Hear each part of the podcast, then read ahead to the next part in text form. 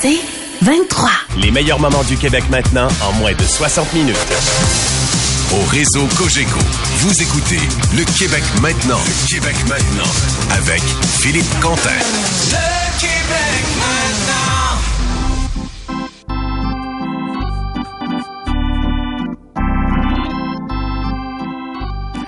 Un petit peu de musique nostalgique, le fameux Take Me Out to the Ball Game. Est-ce que c'est la version de Fernand Lapierre? À l'orgue? Oui, tout à fait. C'est celle-ci qu'on entendait au Parc Jarry d'abord, au Stade olympique euh, par la suite. Si on décide de faire jouer cet extrait, bien sûr, c'est qu'il y a une nouvelle très importante qui a été annoncée aujourd'hui à propos du Stade olympique. Le gouvernement du Québec qui investira 870 millions de dollars pour remplacer la toiture du stade et remplacer également l'anneau technique. On attendait cette décision dans la première moitié de 2024. Ça arrive quand même raisonnablement tôt, dès le début du mois de février.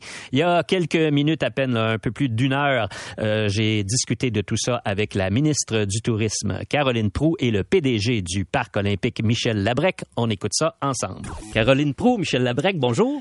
Bonjour, M. Quentin. Bienvenue, bienvenue euh, en studio. Euh, Dites-moi, Madame la ministre, euh, c'est une décision aujourd'hui qui était attendue depuis longtemps, mais j'ai l'impression aussi que c'est une décision qui suscite euh, la controverse. On le sait, les besoins financiers sont énormes au Québec. Nos écoles sont, pour no- nombreuses d'entre elles, en décrépitude.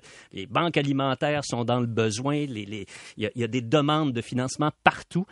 Comment vous allez réussir à vendre cette idée-là dans un contexte pareil d'investir près d'un milliard de dollars dans le stade olympique? La première réponse que je vous donnerais, c'est que euh, ceux qui euh, préconisent l'idée de démanteler, de déconstruire le stade olympique, minimalement, c'est 2 milliards de dollars. 2 milliards. Ça, vous l'avez dollars. Oui, les équipes de Michel, Michel, peut-être que tu peux embarquer là, sur euh, le détail euh, concernant donc euh, la déconstruction du stade, mais c'est près de 2 milliards de dollars. C'est une décision qui est mature et qui est réfléchie. Il y a un potentiel énorme à travers le stade pour l'est de Montréal, mais mais, pour tout pour tout le Québec également. Ce qui est important de dire, c'est que ces provisions de sommes là, je suis quand même ministre du Tourisme depuis les cinq années et demie ont été provisionnés au fil du temps. Donc, euh, euh, tranquillement, pas vite, on a, avec les équipes de Michel et du parc, fait des provisions donc pour pouvoir arriver avec ce chiffre. Dans le 870 millions de dollars, ce que vous me dites, c'est qu'à l'heure actuelle, il y a déjà des sommes qui sont, qui sont réservées pour 870 ce- sont réservés. Déjà. 100% des sommes que j'ai annoncées ce matin sont déjà toutes réservées pour le stade. Donc, ce que vous faites allusion donc euh, à l'impact que ça aurait pu avoir sur, par exemple, des écoles ou encore des routes, je tiens juste à vous dire que dans le- le- l'enveloppe du PQI, euh, euh, j'ai provisionné. PQI, donc, on va juste de- rappeler, c'est quoi? C'est le programme québécois d'immobilisation. Exactement. Donc, euh, depuis les presque six dernières années, il y avait un petit peu de l'ouvrage qui avait été fait par le gouvernement précédent, un 200 quelques millions de dollars. Euh, donc, euh, j'ai provisionné au fil du temps pour euh, arriver donc avec une somme qui est 100% provisionnée aujourd'hui. Donc ça, c'est une bonne nouvelle dans la mesure où il n'y a pas d'argent neuf là, qui n'est pas déjà réservé, qui va être euh, injecté dans ce projet-là. Michel Labrec, on le sait, là, un stade euh, avec un toit qui sera euh, en permanence euh, fermé, donc pas, pas de toit ouvrant. Euh, ça n'a pas toujours été le souhait qu'on qu'on a eu. Je me, rappelle du, je me rappelle du rapport Bissonnette en 2012. On avait dit qu'il faudrait vraiment essayer de regarder pour une toiture mobile? Pourquoi on ne peut pas avoir de toiture mobile? Euh, tout d'abord, quand on fait l'analyse d'affaires, des revenus, les événements euh, de tout type, y compris sportifs, dans le stade, euh, c'est minoritaire. C'est 5 de, du volume d'affaires total qu'on estime si on parle spectacle, salon, foire et événements sportifs. NFL, entraînement, match de la MLS, même le football, tout ça. Bon, un. Deuxième élément, le stade olympique a été construit Hein, selon euh, les plans d'un architecte, M. Roger Taillebert, et la toiture est tenue par la tour une, à 75% et par les 38 consoles à 25% On ne peut pas mettre un toit par-dessus là, qui va s'ouvrir de d'autres façons que l'approche de M. Taillebert. M. Taillebert le fait dans une petite piscine dans le 12e arrondissement, la piscine Carnot, euh, euh, Charles de Gaulle, huit fois plus petite quand on a reproduit ça, c'était prototypal. Ça a déchiré, ça n'a pas fonctionné. Donc, la seule façon qu'on a envisagé, puis on l'a analysé, c'est est-ce que les nouveaux matériaux nous permettraient de refaire le, la toiture de M. Taibert, non. Il n'y a pas de gain technologique en termes de Kevlar, on avait des soucis, fibre de verre. on a- Donc, on a abandonné cette idée-là d'une toiture parce que si elle devait être rétractable, comme à Vancouver, à Varsovie, Mercedes-Benz Stadium, tous les stades qu'on a étudiés, c'est à l'horizontale, faudrait couler des pieux, mettre des structures de métal. Fait que c'est, on a oublié ça. Un pont roulant, on a oublié ça. Bon, Madame Prou, euh, on oublie ça, mais ça nous met pas un peu en porte-à-faux avec les développements technologiques partout dans le monde. On n'est pas, on va, là, on va mettre un milliard de dollars, puis nous, on n'est pas capable d'avoir un toit qui s'ouvre et qui se ferme, ce qui est le cas maintenant d'à peu près tous les grands stades. Ouais, mais on a changé la loi en 2020, Michel, qu'on a changé Oui, la 2020, loi parce qu'on était encore sur la régie des installations olympiques. Maintenant, on a une société de développement et de mise en valeur du parc olympique. La mise en valeur du parc olympique, d'aucune façon je viendrai faire ou poser une cicatrice sur un bâtiment patrimonial, architectural. C'est la signature du Québec à l'international. Je veux dire, on atterrit, on passe au-dessus du stand. Le Grand Prix de Formule 1 du Canada, on a évidemment des images du stand. C'est la marque de commerce du Québec. Donc, un, il était hors de question qu'on fasse une cicatrice comme celle-là. Et comme Michel le dit, il n'y a pas d'événement qui euh, exige d'avoir un opercule. Même la FIFA, l'année passée, a dû fermer son toit rétractable puis euh, mettre de la climatisation. Et malgré tout, ils ont dû fermer le toit parce que c'était beaucoup trop chaud. Donc, euh, pour, pour, puis les assurances, ça aurait été extrêmement compliqué. Donc, à ce moment-là, on a une toiture, mais comme vous avez peut-être vu ce matin à la conférence de presse, il y a un pourtour euh, qui est en verre, donc il va permettre de faire entrer la lumière et le soir, comme le souhaitait euh, ça c'est toi qui m'as appris ça, Ben, les, de- oui, de voir le ciel la toiture de Kevlar, ils étaient, euh, translucides aussi pour laisser passer la lumière. Donc, il, il y avait cette idée-là. Là, ça va être tout le tour de, de, de- il va y avoir donc tout le tour de, de l'anneau technique, un- du verre translucide pour laisser passer la lumière. Mais je regarde, il y a des stades qui sont en train de, il y a des stades qui sont en train d'être recouverts pour opérer. Nous, euh, l'objectif, euh, moi, je l'ai dit ce matin, puis je le répète. euh, euh, là, on vient de il y a une décision qui est prise. On remplace la toiture. Nos équipes de développement des affaires là, vont pouvoir avoir une date, vont pouvoir recommencer à voir les équipes professionnelles de sport, vont pouvoir regarder les nouvelles technologies des gazons artificiels. Et on va pouvoir regarder les gazons naturels éclairés par des lampes mis sur des... Fait que je peux vous dire que l'équipe qui est en modernisation en matière de gazon là, sont pas mal bons et dans le sens qu'on est convaincu de ramener dans un cycle relativement court une équipe professionnelle dans le stade. Ah oui? Oui. Vous pensez vraiment Oui. qu'une équipe comme le CF ou les Alouettes pourrait être intéressée? Ou même une autre équipe? Oui, ou une équipe de soccer féminin, ou une équipe de rugby, ou une équipe qui a une empreinte euh, qui est pas de 80 matchs comme à l'époque du baseball. On n'est pas là, là, les promoteurs baseball, on n'est pas là avec un demi-club, mais je suis convaincu que d'ici un cy- une fois le- sur un cycle de 10 ans, oui. Bon, Madame Prou, la question plate. Est-ce qu'on est sûr que ça va fonctionner cette fois-ci? Oui, mais euh, on, on le disait, euh, puis, puis depuis qu'on travaille ensemble, Michel et moi, on ne peut on ne peut pas se tromper cette fois-ci. Ça, c'est clair. Tu sais, toute l'aventure mais, mais olympique... êtes-vous sûr euh, à 100 que ça va fonctionner? Ben, c'est-à-dire que c'est tellement travaillé en amont depuis cinq ans et demi, avec un appel à qualification, avec un concept de référence. Tu sais, quand on a fait l'appel à qualification à l'international pour trouver ce fameux consortium Pomerleau-Canam, il y avait un concept de référence qui était présenté. Donc, c'était pas n'importe quoi. là. La structure de la toiture, ce avec quoi on souhaitait avoir un dépôt de candidature, était présenté. Euh, donc, euh, à l'international. Quand Pomerleau Canam a déposé et que, à travers le processus extrêmement rigoureux, ils ont été choisis, il y a une connaissance de cause de la structure qui devront démonter et celles qui devront monter.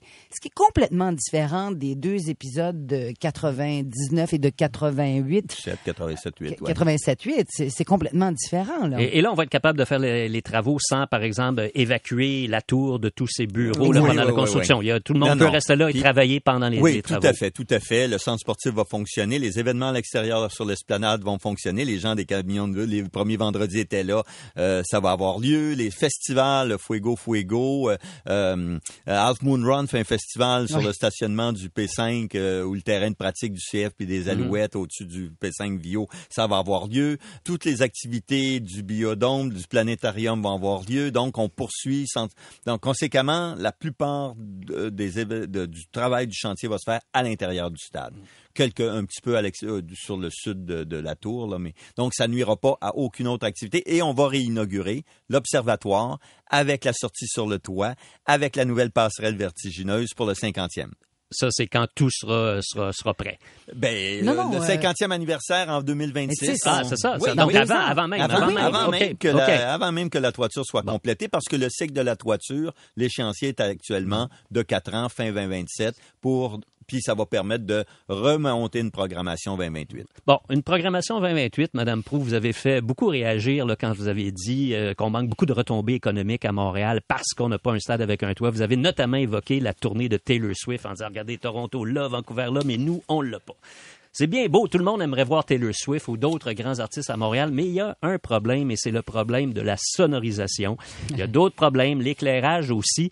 Euh, Est-ce que c'est dans le 870 millions ça ou j'imagine que non? Alors ça va coûter des sous. Est-ce qu'on va refaire ça? En fait, combien ça euh, va coûter? En fait, euh, Michel, puis tu l'as très bien expliqué ce matin au niveau de la toiture extérieure. Et il y a une toiture à l'intérieur également. Il y a, une il y a la sonorisation Puis il y a et il l'acoustique. y a l'acoustique. C'est deux choses complètement différentes. Maintenant, l'acoustique, c'est clair qu'il va être amélioré. Il va y avoir donc cette fameuse structure intérieure qui va permettre beaucoup moins de réverbération. C'est vrai que le temps de voyage d'une note de- du concert vrai. en plein milieu jusqu'en haut, là, on frise à peu près les, les 16 secondes.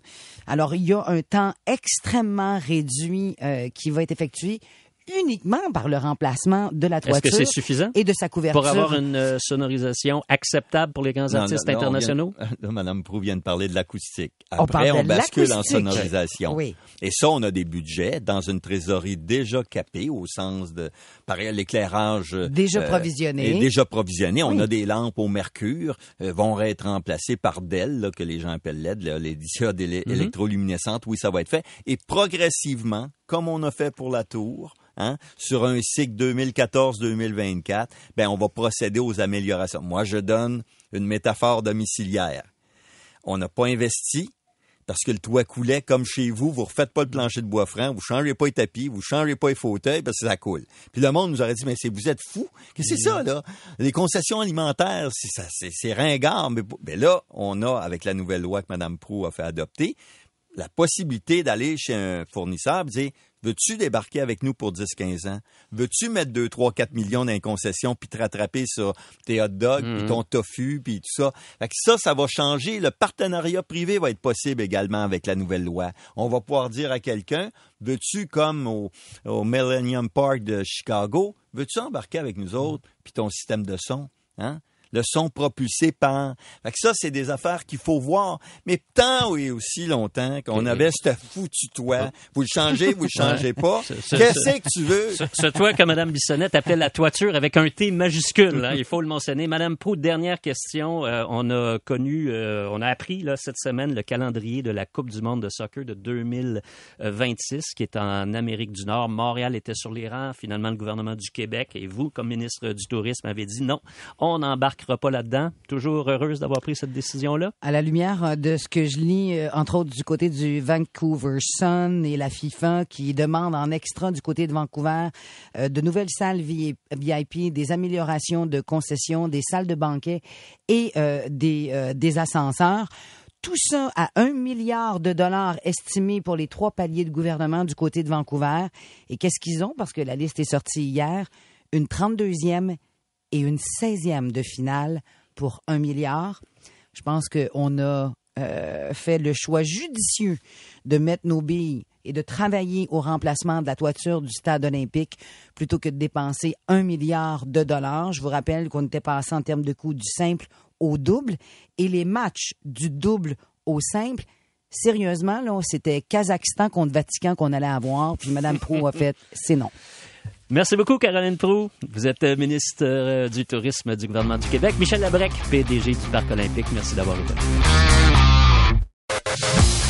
Au réseau Cogeco, vous écoutez Le Québec maintenant. Le Québec maintenant. Avec Philippe Quentin.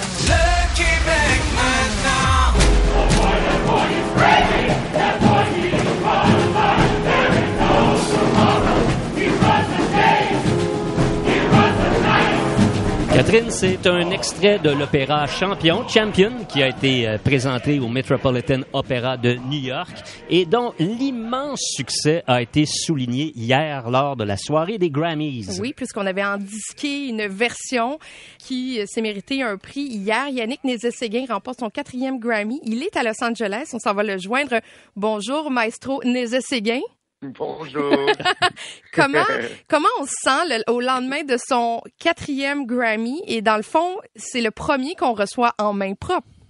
Finalement, j'ai pu me libérer pour aller, pour aller chercher. C'est sûr que de vivre ce, moment-là euh, en personne, c'est une chose incroyable. Je ne savais pas si j'allais gagner. Bon, deux autres nominations cette année. Je me sens déjà tellement privilégié euh, d'être encouragé ainsi euh, par l'Académie, d'avoir trois Grammys, d'avoir un quatrième.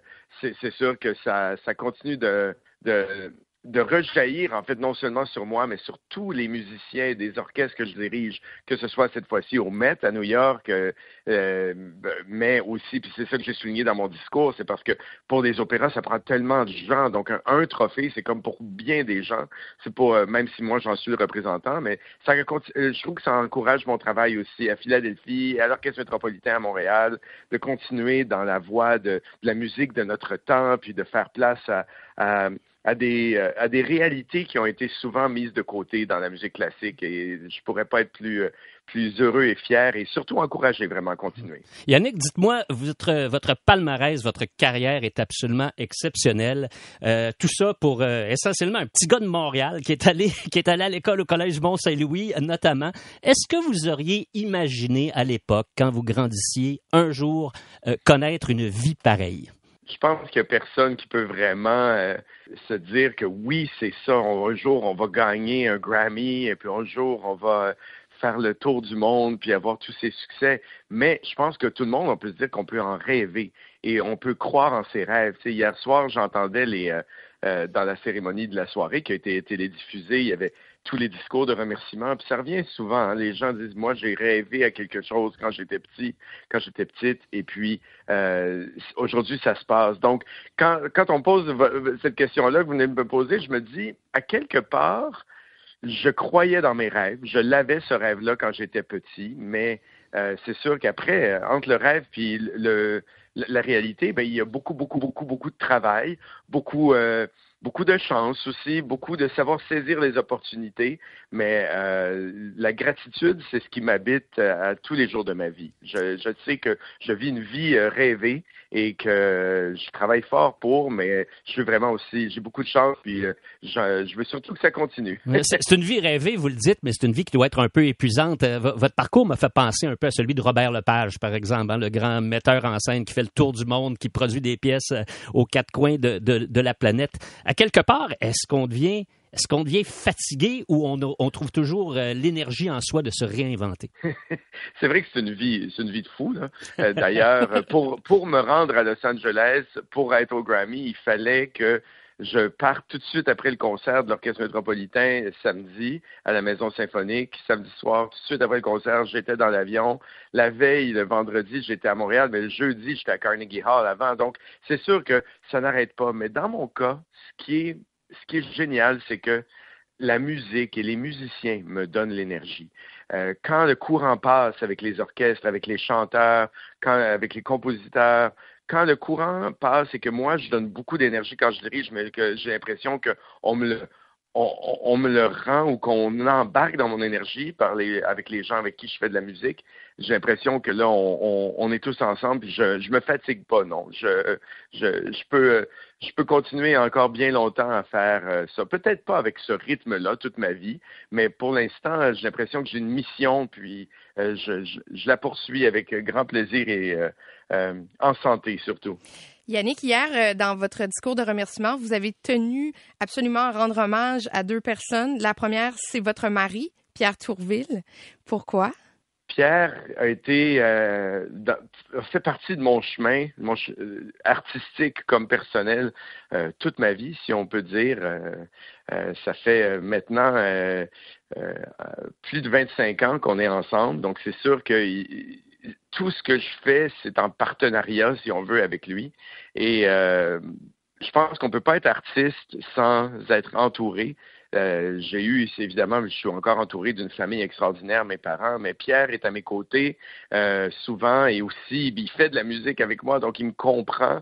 Et tout, tout ça, en fait, euh, on, on, a fait ça ensemble et on va continuer de le faire ensemble. Donc, je, je voulais pour une fois avoir l'occasion de le dire haut et fort devant la planète. là, vous venez de le dire haut et fort devant le Québec. la deuxième personne, c'est euh, Terence Blanchard, qui est euh, un trompettiste et qui, en fait, a écrit la pièce euh, Champion qui a été présentée Oui. au Met. Euh, c'est particulier, hein. c'est le premier compositeur noir depuis les 138 années d'histoire du Metropolitan Opera. Donc, c'est assez significatif et chargé, cette pièce que vous avez indiquée. Oui, c'est euh, Terrence est un génie de, du jazz, mais quelqu'un aussi qui est tellement ouvert à toutes les formes d'art et qui a été tenté par l'aventure de mettre le jazz en opéra. Euh, et il vient lui-même d'une famille où ses parents adoraient l'opéra, adoraient Puccini. Donc, euh, c'est comme euh, quelque chose d'à la fois très personnel pour lui, mais à la fois très représentatif, comme vous l'avez dit, de des choses qui doivent changer dans le monde culturel en général. Et moi, ben, mon monde, c'est celui de l'opéra et de la musique classique.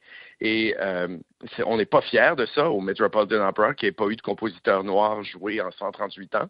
Mais là, c'est le moment de se retrousser les manches, puis de changer la donne et d'avoir euh, produit euh, un opéra comme Champion, c'est sûr que euh, on se sent très encouragé, que le monde comprend que c'est une, une œuvre importante et on serait pas là s'il n'y avait pas tous ces compositeurs là vivants. Donc c'est pour ça que j'ai tenu à lui rendre hommage parce que j'aurais pas gagné de prix si ça n'avait pas été de son œuvre à lui. Yannick, dites-moi, l'opéra Champion raconte la vie d'un boxeur, hein, du boxeur Emil Griffith. Pourquoi son Oui. histoire devait être racontée?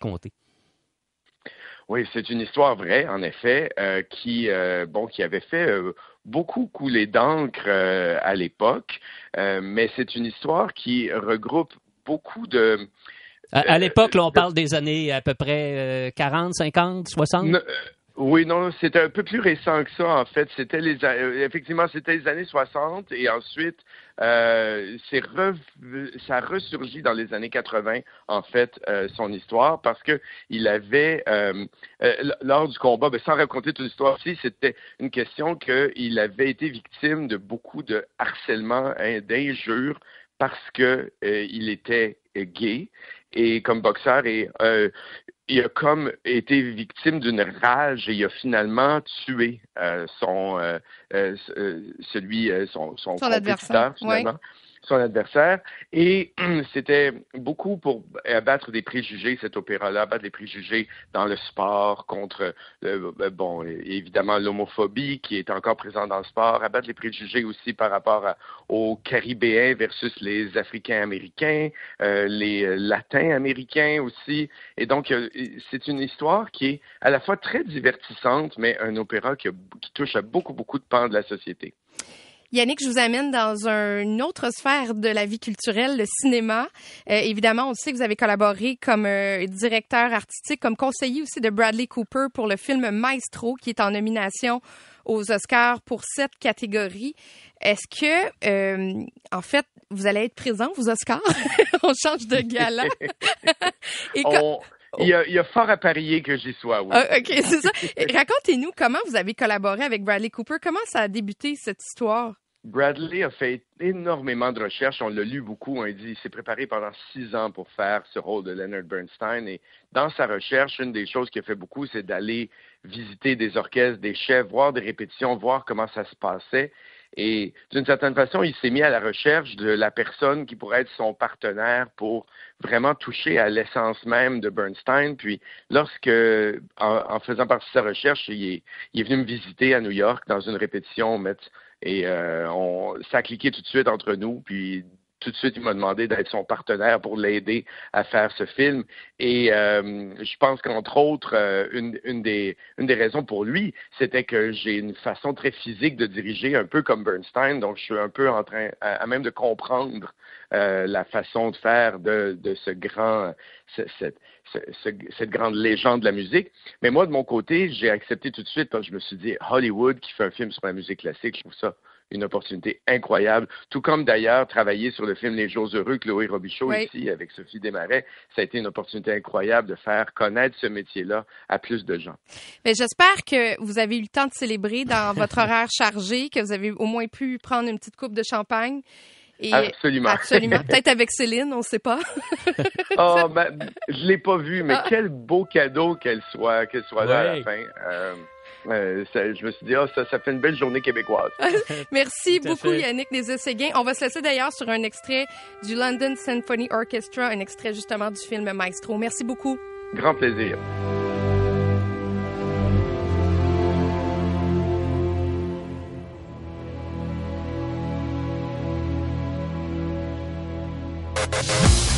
Au réseau Cogeco, vous écoutez Le Québec maintenant. Le Québec maintenant. Avec Philippe Quentin. Le Québec maintenant. Pas parfait. Assurément, les profs nous ont dit on a besoin de résultats plus immédiats, notamment par rapport à la composition de la classe. Mais on pense qu'il y a des bases pour travailler à plus long terme. Maintenant, nos membres nous ont dit Oui, ça mais. va, Ils ont dit oui, c'est mais. accepté, mais c'est un gros oui mais. Puis ça, on, en- Ouais. on, on le reçoit. Un gros oui, mais alors euh, vous venez d'entendre Mélanie Hubert, présidente de la Fédération autonome de l'enseignement, en entrevue à l'émission de notre ami Luc Ferrandez un petit peu plus tôt aujourd'hui. Madame Hubert qui a donné une conférence de presse en début de journée pour commenter le résultat euh, des votes pris par les neuf syndicats membres de la Fédération autonome de l'enseignement à la suite de l'entente de principe qui a été conclue entre le gouvernement et, euh, et la Fédération nationale.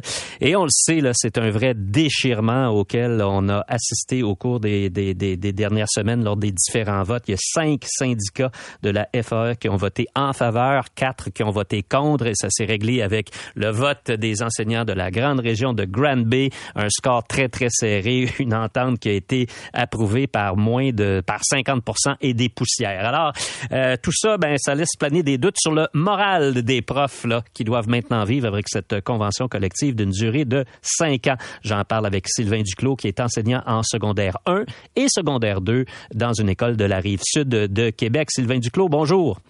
Bonjour, M. Grandin. Dites-moi, M. Duclos, vous, comment vous réagissez à tout ce qui s'est produit au cours des dernières semaines?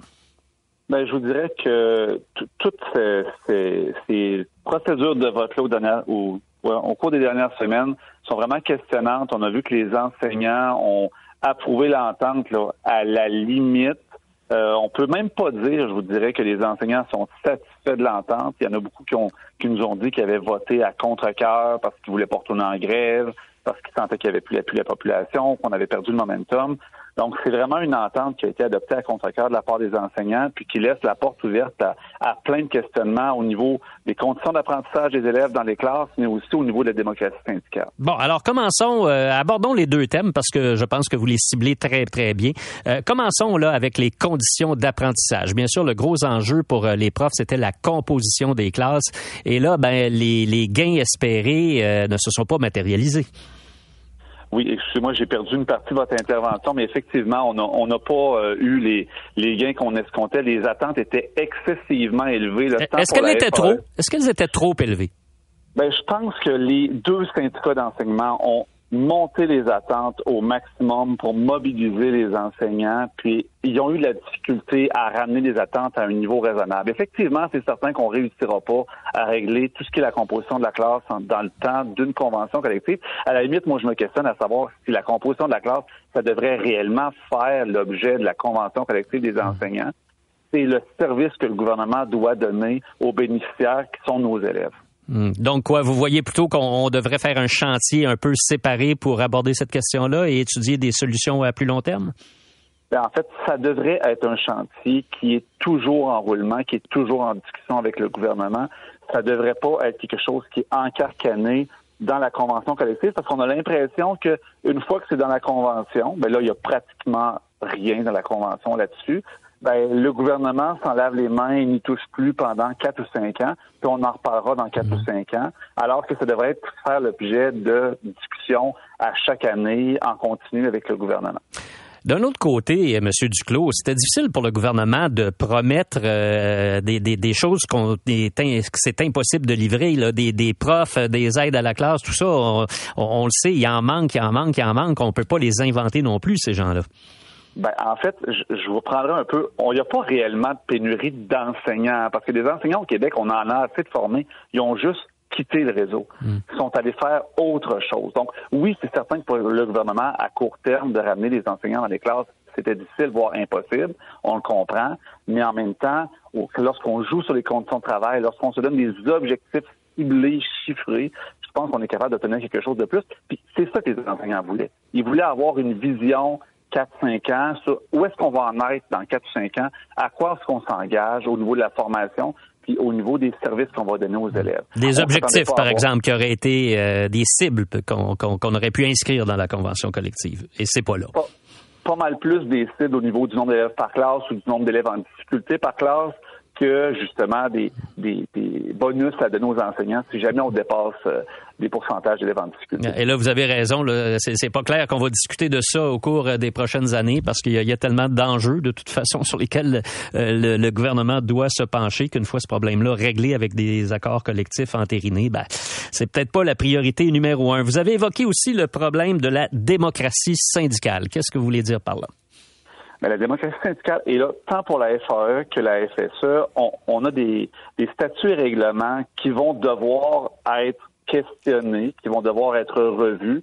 Euh, L'idée que les syndicats puissent euh, voter comme ça euh, sur deux à trois semaines, puis que les résultats de un qui vont influencer les résultats de l'autre sortent au fur et à mesure, les assemblées générales qui durent jusqu'aux 10 heures du matin, puis où les gens réussissent pas à voter parce qu'ils se sont euh, endormis sur un Zoom, ça, fonctionne juste pas. Donc, les membres, les syndiqués vont devoir prendre les rênes puis demander des changements là, au niveau des statuts et règlements pour qu'on améliore la démocratie syndicale parce qu'il y a beaucoup d'enseignants qui ont perdu confiance dans la démocratie de leur syndicat. Hmm, intéressant. Merci beaucoup, Monsieur Duclos.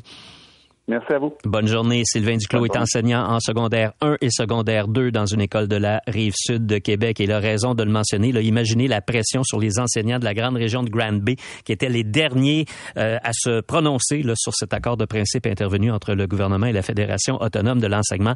Ça mettait toute une pression euh, sur les membres et c'est- ça n'a certainement pas été une, euh, une journée facile pour, pour tous ces gens-là.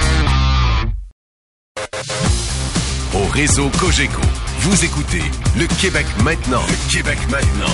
Avec Philippe Quentin. Une nouvelle qui est tombée en début d'après-midi. Le roi Charles souffre d'un cancer découvert lors de son récent séjour à l'hôpital où il avait déjà été admis pour un problème de prostate. Alors seulement huit mois après son couronnement, le nouveau roi doit se retirer de la vie publique et de ses responsabilités le temps de suivre des traitements. J'en parle avec Marie Billon qui est journaliste à Londres. Marie, bonjour. Bonjour. Marie, la nouvelle a dû causer une commotion au Royaume-Uni. Oui, bah évidemment, euh, c'est tombé à l'heure pile, donc euh, depuis, depuis le début des journaux, donc on en a énormément parlé. Toutes les toutes les télévisions, toutes les radios sont parties en, euh, en édition euh, spéciale, et euh, les Britanniques, bah, ceux qui avaient des alertes sur leur téléphone euh, l'ont appris de suite. Mais euh, là, j'ai parlé à, quelques Britanniques et certains n'étaient pas encore au courant. Donc euh, été la, la, la seule qui a apporté la mauvaise nouvelle. Euh, et effectivement, tout le monde trouve ça effectivement assez assez choquant. On savait que le roi avait quelques problèmes de santé avec euh, l'hypertrophie de la prostate, mais euh, Buckingham Palace avait bien tenu à rassurer tout le monde en disant que ce n'était pas un cancer. Donc là, le fait que finalement il ait un cancer qui n'est pas un cancer de la prostate, comme l'a dit Buckingham Palace, euh, c'est quelque chose effectivement d'assez euh, surprenant pour les Britanniques, surtout qu'on l'a encore vu hier, le roi, on l'a vu aller, à l'église à Sandringham et il avait franchement l'air en forme et il était souriant. C'est d'autant plus donc surprenant. Bon, alors est-ce qu'on on, on dit déjà qu'il suspend ses activités, alors les traitements commencent dès maintenant? Il est rentré ce matin de Sandringham, qui est sa résidence euh, de campagne, entre guillemets, euh, dans l'est du pays, pour commencer les traitements aujourd'hui, a priori. Donc les traitements ont vraiment déjà commencé aujourd'hui. Buckingham Palace a dit, n'a pas dit quel genre de traitement c'était. On pense bien sûr à peut-être une chimio ou ce genre de choses. Euh, mais euh, Buckingham Palace a bien précisé aussi que le roi, euh, sur conseil de ses médecins, ne fera plus d'engagement public pendant un certain temps, mais que il continue à s'occuper euh, de l'administratif et de ce qui se passe, tout ce qui se passe en coulisses. Le roi reçoit des valises gouvernementales euh, pour le tenir au courant de tout ce que son gouvernement fait. Et euh, ça, le roi restera euh, toujours branché, entre guillemets, sur la machine gouvernementale. Ça n'est pas quelque chose qui va s'arrêter. La seule chose, c'est qu'on va moins le voir et que peut-être il y aura donc d'autres membres de la famille royale qui vont le représenter. La question, c'est de savoir qui, parce que ce serait logiquement le prince William, l'héritier, qui devrait le représenter. Mais son épouse, la princesse de Galles, euh, a été opérée elle-même de, de l'estomac et on ne sait pas exactement de quoi elle souffre, mais elle est à la maison en train de se rétablir. Le prince William avait dit qu'il resterait avec elle pour s'occuper d'elle et de leurs trois enfants et que donc il ferait moins d'engagement ces prochains jours. Euh, mais ça n'était pas prévu que son père ait un cancer. Donc, euh, à voir comment est-ce que le prince William pourra gérer tout ça. On sait aussi que le prince Harry va revenir des États-Unis. On sait qu'il n'est plus un membre actif de la famille royale donc il ne pourra pas épauler son père. Il revient en tant que fils qui s'inquiète pour, pour son père qui est malade. Bon, est-ce qu'il faut apporter une signification particulière au fait que Harry décide de faire euh, la, la traversée de l'océan dès maintenant? Ben oui, dans le sens où euh, son père a un cancer, il a perdu sa mère quand il était jeune, il est, il est pas vraiment en train de se disputer avec son père parce qu'il n'y a pas de tension particulière avec lui. Il a toujours gardé une relation avec son père, même si c'est un peu compliqué. Le, roi Charles a toujours fait bien attention euh, à ce que euh, Harry ne soit pas exclu et à ce que les relations, même si elles restent cordiales, ne soient pas mauvaises comme elles peuvent peut-être l'être entre William et Harry. Donc euh, c'est c'est la preuve que ces relations ne sont pas complètement mauvaises. C'est aussi la preuve que c'est un fils qui s'inquiète pour son père et ce serait de toute façon très mal vu, on se serait très vite posé la question, et Harry, est-ce qu'il vient voir son père ou est-ce qu'il a complètement tiré un trait sur sa famille euh, britannique? Donc le fait qu'il vienne là de suite, c'est à la fois normal en tant que fils et aussi normal en tant que, euh, que euh, que, bonne communication, j'ai envie de dire. Euh, Marie, on le sait, là, Charles a remplacé une monarque très populaire, la reine Élisabeth, et quand il a accédé au trône, il y a même des sondages qui démontraient que son fils, vous venez d'en parler, le prince William, était plus populaire que lui. Aujourd'hui, c'est quoi la, la, la, réputation du roi Charles euh, au Royaume-Uni? Est-ce qu'il est devenu plus populaire? Oh oui, oh oui, oui, oui. Il est vraiment de, de, devenu plus populaire du moment qu'il est monté sur le trône. Euh, il y a eu quelques voilà quelques petits accrochages au début, mais au tout début des premiers jours. Mais vraiment depuis, c'est un peu le jour et la nuit. Le roi Charles est devenu populaire parce qu'il est devenu roi en fait. C'est la fonction qui a un petit peu euh, effacé l'homme dans le sens où on l'a moins vu. Plus moins donné d'opinion, il était moins un poil à gratter pour certaines personnes, il est devenu aussi neutre que sa mère et que sa fonction, euh, que sa mère était, que sa fonction le demande. Donc oui, clairement, euh, le roi Charles est devenu euh, plus populaire, il est même devenu tout simplement populaire. Bon, Marie, dernière question, vous vous surveillez de près l'actualité à, à, Londres. Est-ce que vous croyez que des, des informations vont percoler à propos du véritable état de santé du roi Charles au cours des prochaines heures ou le secret sera bien gardé? Alors, Buckingham Palace va bien garder euh, le secret. Euh, maintenant, euh, les Britanniques, les journaux britanniques, s'ils ont des informations, ils ne vont pas les garder pour eux a priori. Donc, donc ça. Ce qui se passe normalement, c'est si les journaux britanniques ont des informations, ils les vérifient avec Buckingham Palace euh, pour pas voilà pour pour être sûr. Et dans ces cas-là Buckingham Palace se sent obligé euh, de, euh, de de dire de donner l'information si c'est une vraie information sur laquelle tombés euh, les, les, journalistes. Donc c'est possible que ça évolue envers et contre le palais mais le palais clairement a dit a pu comprendre qu'il était qu'il était transparent. Donc si c'est vraiment juste une question de savoir quel cancer c'est c'est pas très important sauf si ça veut dire quelque chose sur la nature du cancer. Évidemment, c'est pas la même chose euh, d'avoir un, un, mélanome ou d'avoir un cancer du pancréas. Et là, dans ces cas-là, ce serait une information en soi. Donc, euh, à voir, euh, à voir ce que le palais et ce que le roi Charles veut dire de son état de santé. Mais pour l'instant, étant donné que le roi reste roi entièrement, euh, non seulement il n'est pas question d'abdication, personne n'en parle au palais, il n'y a que des journalistes étrangers qui en parlent, euh, mais en tout cas, il continue même à faire son travail, comme finalement énormément de gens qui ont un cancer et qui subissent des chimiothérapies ou bien des séances de rayons euh, ou d'immunothérapie. Marie Billon, vous êtes journaliste à Londres. Merci beaucoup de ces informations.